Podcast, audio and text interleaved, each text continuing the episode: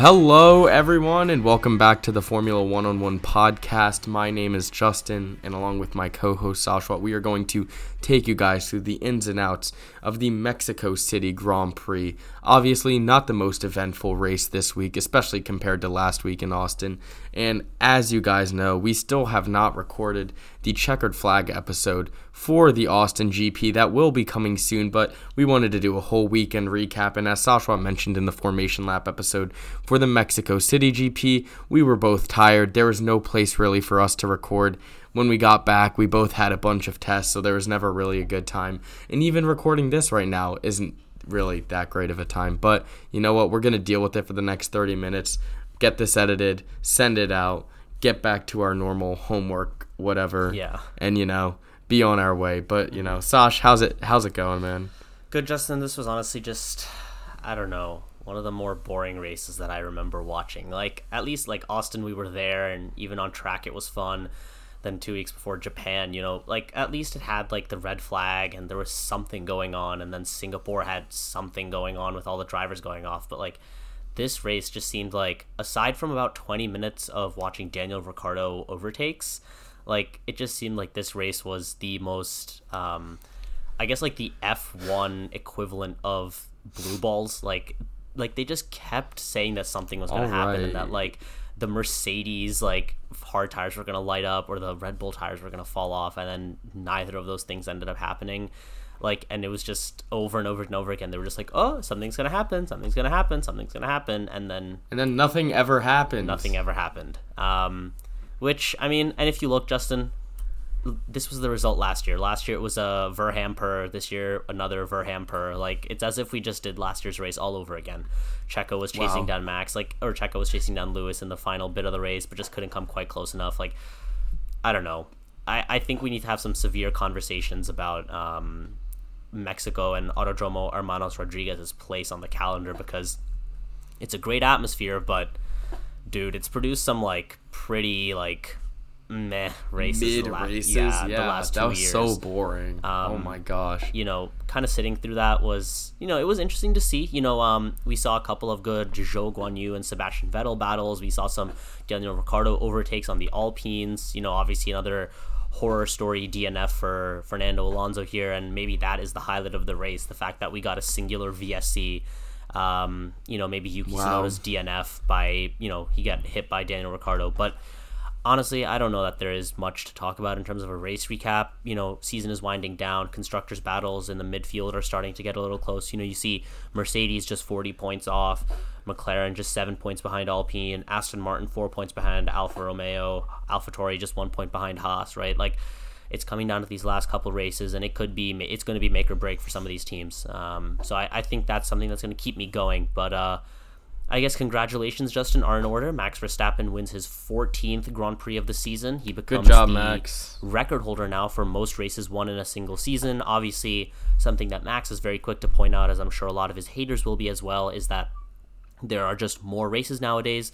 Obviously, when Vettel and Schumacher won their 13 races, it was in seasons with 17 and 19 races, but you know, still a an extraordinary effort, and I think season by him and the entire Red Bull Racing organization. Yeah, and you can really see that win total reflected in the points. I mean, he has mm-hmm. 416 points right now, which is quite ridiculous when you really think about it. Oh, I think there's that's another the most record. points. And yeah. yeah, I mean, and again, like it's like okay, well, let more races and the scoring system has changed over the years, so obviously this is going to be scaled up. Like mm-hmm. F1 records are like so hard to like get excited about, except for like total race wins or total mm-hmm. podiums because each season is so different from the last that right. it's hard to kind of get a good standard or a good metric to compare everything to. But hey, mm-hmm. that's just the nature of the sport. But yeah, like you mentioned, these constructor battles are pretty wild. I mean, Alfa Romeo, who we thought were going to be in P6, are now very close to being overtaken by Aston Martin, mm-hmm. only four points behind, who we honestly thought were going to be in P9 at the end of the year because mm-hmm. they looked like they were absolute garbage. And then suddenly they've just had this amazing resurgence in the past few races. And mm-hmm. I mean, we saw it especially last week in Austin with Sebastian Vettel, and he probably could have scored enough points to push them past Alfa Romeo had it not been for that really bad pit stop in Austin. Yeah. But you know, I think there's what two or three two races left two on the calendar. We have Interlagos and then and Abu Dhabi. Abu Dhabi. Yep. Yep. Okay. So like, it'll be very interesting, as we always say, to see how these constructor battles shake out. I mean, sub ten point gap between Alpine, McLaren, sub five points between Alfa Romeo, Aston Martin, just one between Haas and AlphaTauri. I mean, we're probably going to get to Abu Dhabi and have some real dog fights, which mm-hmm. I guess is going to be very interesting. Um, another interesting thing is that Checo is at 280 points to Charles is 275. I think mm-hmm. if I if I'm not mistaken, that might be his largest gap over Charles this whole year. Not exactly uh, sure, I but think so. I think so. But the big key part of the WDC standings this weekend is that Lewis Hamilton is now past Carlos Sainz, and I don't know if that mm-hmm. happened last week after Austin because of Carlos's DNF, Mm-mm. but it is now Max P1, Checo P2, Charles P3, George P4, and Lewis is actually pretty close to George now, only 15 mm-hmm. points behind him in P5. I don't think he's going to get a 16 point swing in two races, barring some amazing uh, performances combined with like George DNFs. But yeah, mm-hmm. very impressive to see him fight up to the P5 spot there. And as you mentioned, there's not really like too many big things that happened in this race.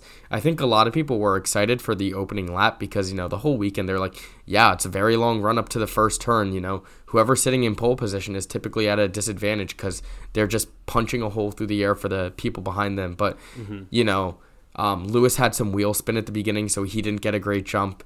And Checo obviously did not get uh, his position um, into P3 until like turn five or six when he finally got past George. But yeah, it was just Max leading through the first corner, and then he just pretty much led. Like he he had the net lead through the rest of the race effectively. So whenever that happens, it's like okay. I mean, there wasn't too much to really talk about. At least mm-hmm. last week in Austin, it was like who's gonna win, Lewis or Max? Or is Sebastian Vettel going to have this like crazy upset over everyone? That would have been absolutely that absurd to see. But like, besides, like you said, the few like good battles and massive error by Daniel Ricciardo going just absolutely dive bombing Yuki Tsunoda for no reason and killing his race. I mean, yeah, not not too much this weekend. Yeah, I mean, I guess like to stay on Daniel Ricciardo because quite frankly, he like ironically he was good the, race otherwise. Yeah, yeah, low light and highlight simultaneously of the race. You know, he gets into that kerfuffle with Yuki, and then after that, he's awarded a time 10 second time penalty by the stewards, and then after he, he got that time 10 second time penalty, Justin, he like shoots past both Alpines. I think he got like on those soft tires, they were you know lasting pretty long. They were giving you a lot of good grip, and then you know, he pulls out a 10 second gap over P8, so he keeps his net P7 at the end after the uh, after the penalty, which is absolutely insane, right? So, you know, I guess good haul for McLaren this weekend. I believe they finished P7, P10.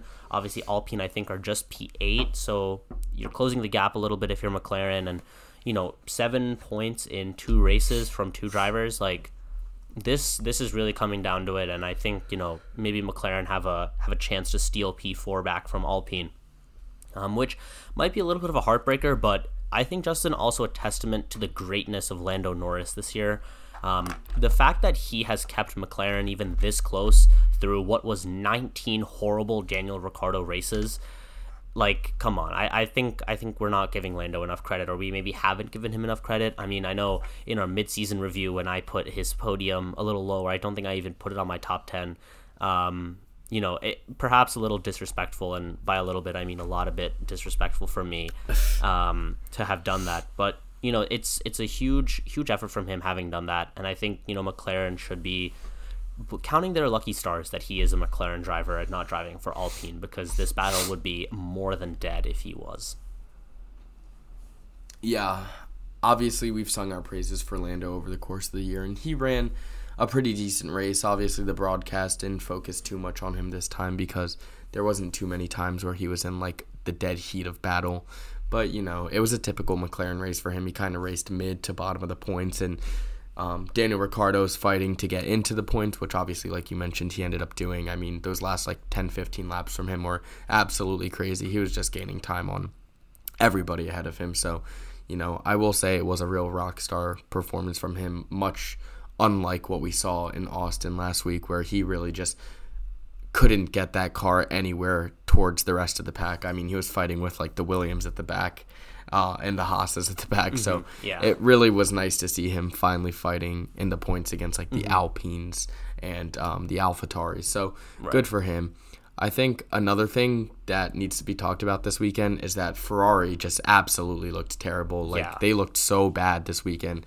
If you showed me only this race, I would have assumed that they were like, you know, they were the P3 team this year, but they never got a podium because mm-hmm. you know, while they are one of the three heads of the Hydra in terms of like Red Bull, Mercedes, Ferrari, they certainly were like the first one to be slain this weekend. They just mm-hmm. could not get that car to get any type of speed on the track. It was Yeah. really, really sad. And I think Martin Brundle even said at one point that like well, it looks like Ferrari are sandbagging, but there's really no reason to. And obviously, he was joking. You know, there's no reason to sandbag with three races left in the season. So he mm-hmm. was being kind of facetious, but you know, that's just how bad Ferrari looked this weekend. And I think they ended up still finishing P5 and P6. But again, like out of Red Bull, Mercedes, and Ferrari, if you're not finishing both your cars in the top six, it is a disappointing weekend for you.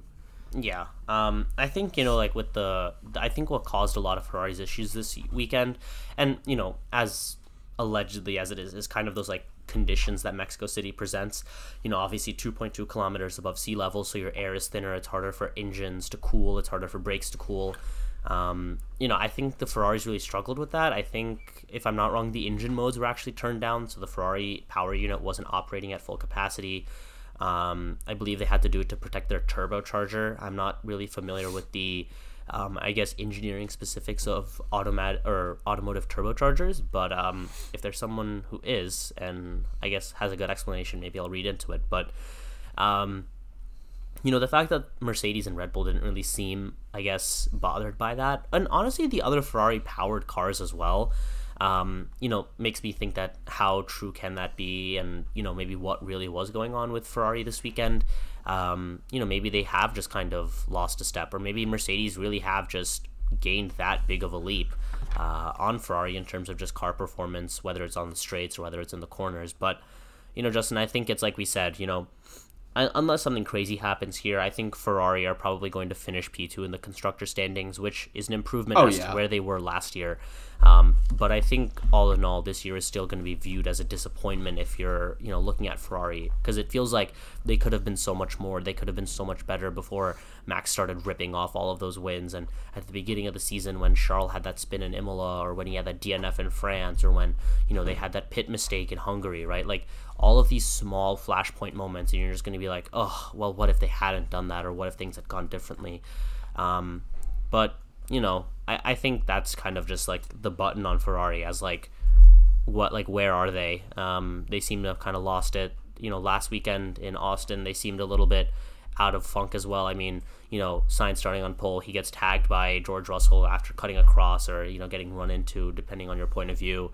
Um, Carlos or uh, Charles Leclerc starting 12th there last weekend, and you know this weekend they look nowhere in qualifying. So it's surprising seeing that a team that has dominated qualifying so far this year look absolutely nowhere and let Mercedes get two and three on Saturday. But you know it is what it is. But uh, yeah, I think that's kind of it on Ferrari. I don't know if there's any like other teams we can really discuss here.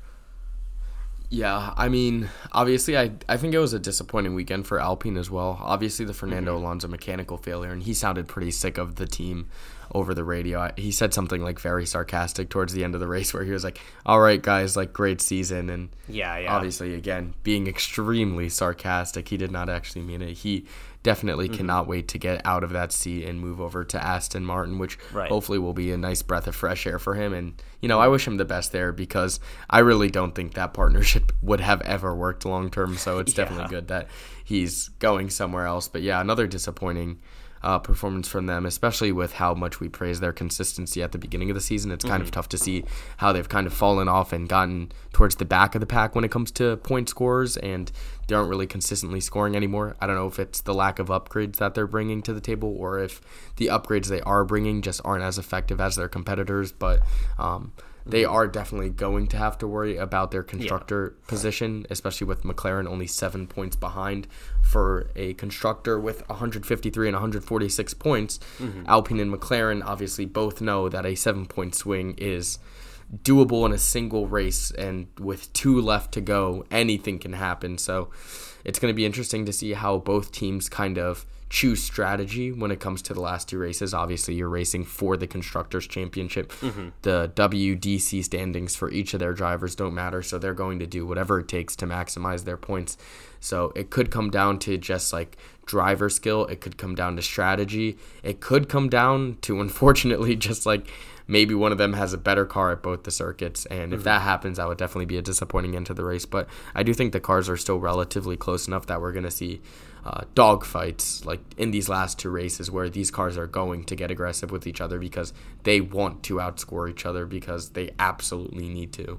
Yeah, no, I, I completely agree. And I mean, like, like you mentioned with Alpine's, you know, former consistency and now lack thereof. I mean, if you look at their results, so at Zandvoort, they got P6 and P9, but then Monza P11 DNF, in Singapore double DNF, Japan P4 P7, United States P7 P11, and then Mexico City today P4 um, and P oh sorry P8 and P19. Um, so they've not had a great run, only one double points finish in the last five yeah. races. Um, whereas McLaren are just like you know slowly chipping away. I mean, you know, Netherlands they had P7, Italy P7, then Singapore they had a P4, P5, then Japan P10, USA P6, and then today a P7 and a P9. So you're starting to see those little small inroads being made. But again, like you said, what seven points in two races from two cars? That's that's a really doable task for McLaren, and I think. If you are Daniel Ricciardo, if you're Andreas Seidl, if you're Zak Brown, if you're Lando Norris in the final two races, um, you are absolutely going as hard as you can to just you know snatch any and every point, every piece of track position you can um, to get that P4. That honestly maybe they deserve, um, or maybe they don't deserve. But yeah, I think I think it'll be a cool battle to watch going into the end of the season. I'm interested to see Justin how uh, the battle of mid goes, how AlphaTauri and Haas, how that kind of how that kind of wraps itself up. You know, AlphaTauri just one point behind Haas. Um, but you know, who's to say Yuki Tsunoda couldn't have had a point scoring drive today? And, you know, you just have to score one point in two races if you're AlphaTauri, or two points in two races, I guess, is to, to overtake. But, um, you know, let's see how this goes. Uh, I'm excited. Anything else you're looking forward to? Or maybe we can just kind of move into our, like, segments slash awards for the race. yeah, let's let's move into our segments. All right, yeah. So I guess driver of the day. I know the official F1 driver of the day is Daniel Ricciardo. Honestly, Justin, I don't know if it, to give it to him or to Max. Um, Daniel obviously horrible moment hitting Yuki, ending Yuki's race, but then afterwards Daniel put in some great overtakes, basically made a 10 second time penalty negligible, um, and claimed P7 for the team, helped them move towards Alpine in the constructor standings.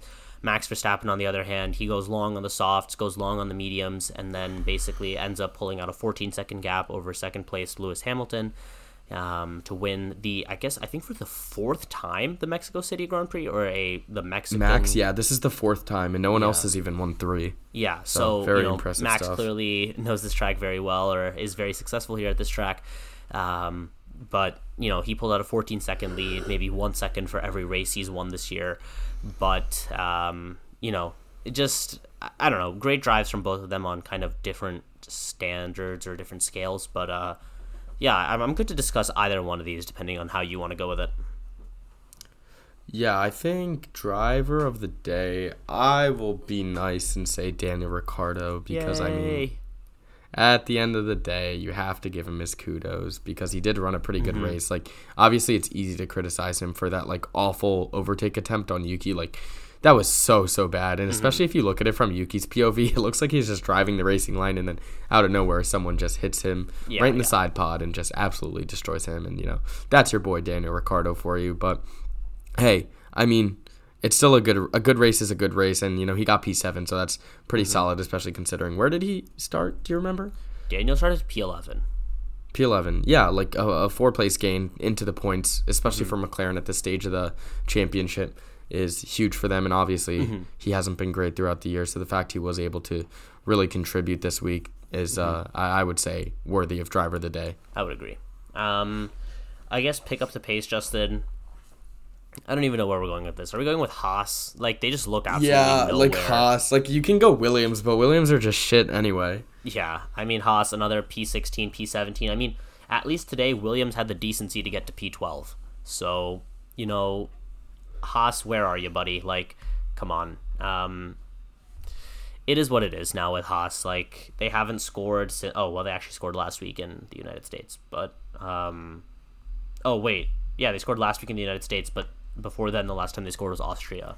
Um, so like, oh jeez, where are you actually doing any work? Um, I don't know, Justin. Is there like any point because you know Haas have scored more points this season than they've scored in the last three seasons combined. Um, that's not saying much though. Yeah, considering in 2021 and 2020 they scored zero points, but um, exactly.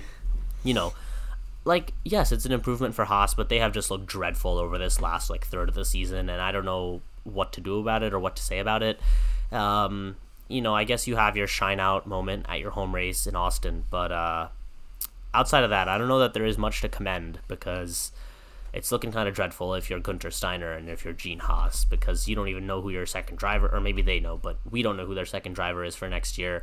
Um, and you just seem kind of dead in the water. AlphaTauri are probably going to overtake you um, just based on AlphaTauri's scoring habits and I guess Haas's lack of scoring habit. So yeah, I don't know. It, it feels kind of cheap, but like at the same time, Haas, you got to pick up the pace, man. Yeah, yeah. I'll I'll say Haas as well. I mean, I don't think they're going to score any more points this season. Bold, I know. So as long as AlphaTauri doesn't, then they're fine. But like, I think they're sitting duck right now, just waiting to see if AlphaTauri scores or not. Yeah. Um, I guess that's kind of it for pick up the pace.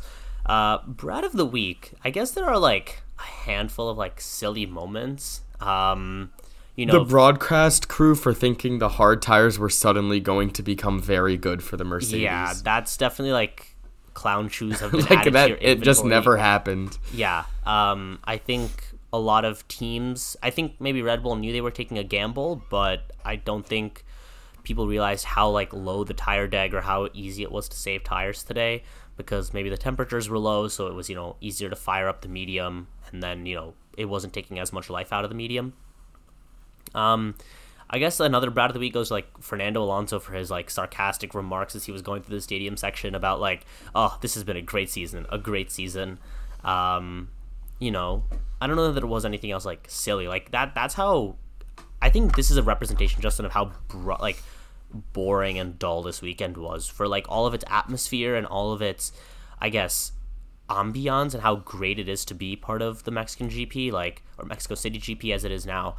Like nothing ha- noteworthy happened this weekend. Like championships are locked down. No one's really going for anything. The midfield teams aren't even like doing the midfield battles well. Like I don't even know what to say about it. But uh, yeah, I I think Brad of the Week honestly probably is the broadcast crew for thinking and hoping that um, Mercedes were going to get a win, and maybe that's the the British bias, but you know it is what it is, and um, yeah, I mean this episode is flying by, Justin. We're already at Brad of the Week, and we're not even 20 minutes or like barely just over 20 minutes but like you know it's fine like it's representative of how garbage this weekend was like I genuinely think. Plus, this... we're both just like tired. I'm sure you have a lot to do. Yeah, I have yeah. so much homework to do, like by tomorrow, and especially with like these races that are later in the day, they're nice because we don't have to wake up early. But also, it just like cuts into the middle of what I'm I doing totally on Sundays. Agree.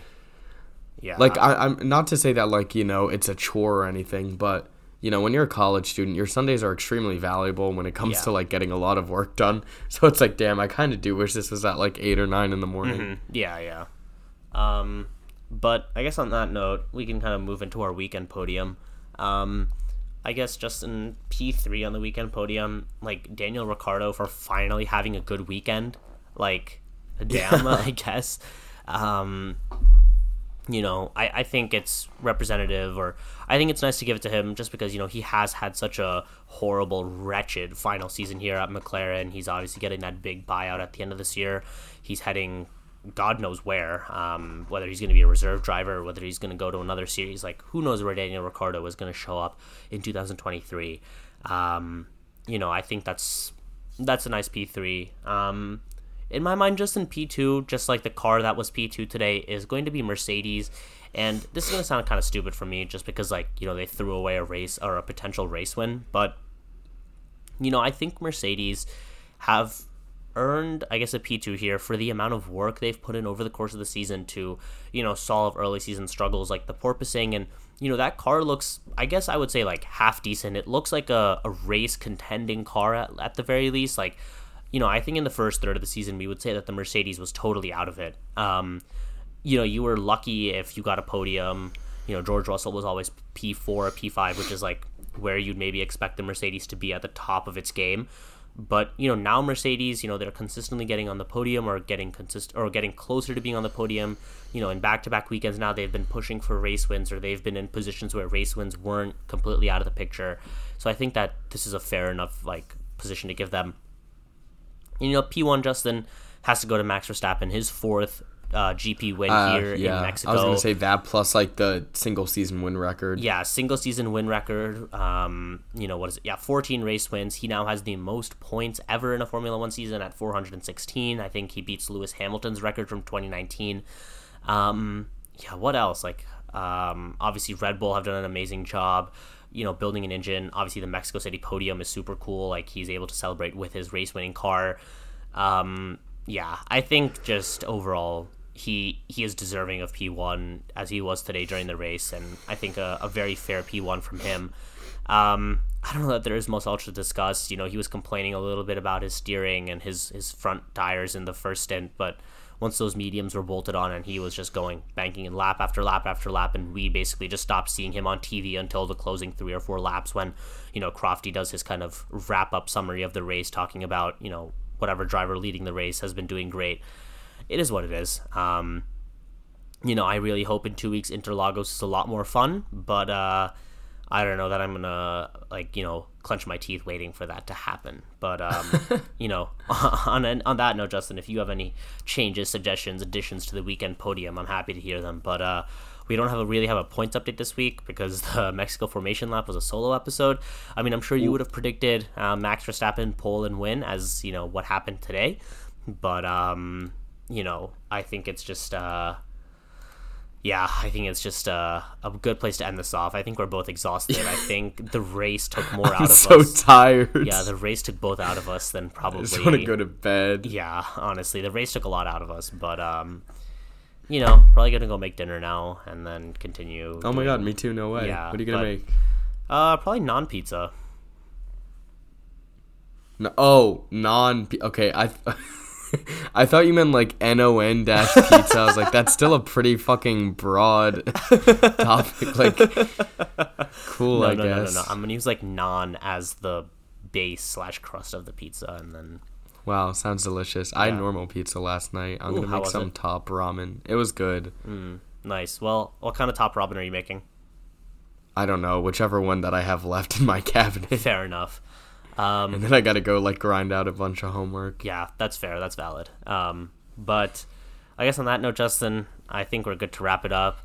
I guess yes, another sir. short episode, but uh, who cares at this point? Like Mexico City, uh, yeah. When we're when we're like refreshed, we're gonna have a dialogue about this because, yeah, I think Mexico City needs to be reevaluated, and it got a new contract. We're racing there for another three years, so fuck this, I guess.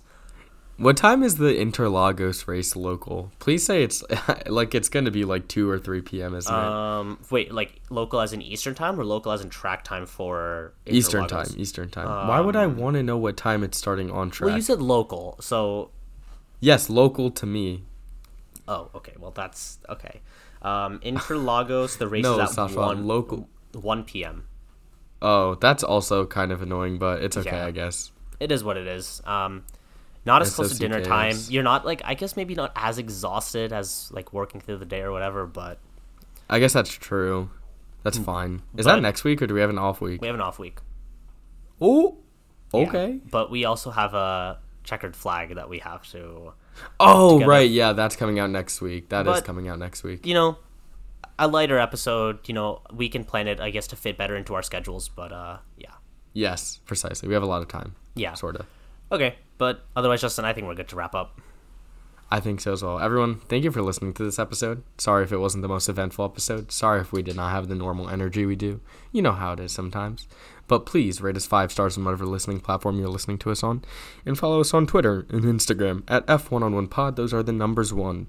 Uh, you will hear from us next week and get to hear our full experience at the Circuit of the Americas um, in Austin last week. Obviously, again, we didn't record a post race episode due to lots of technical difficulties and logistical difficulties. So that episode will be coming out next week. So you'll have a little something to listen to next week. And that one is definitely going to be entertaining because we had quite the wild ride in oh, Austin. Oh, so get excited. Yeah, get excited to listen to that. But thank you for listening. We'll see you guys next week. Peace. Have a good one, guys.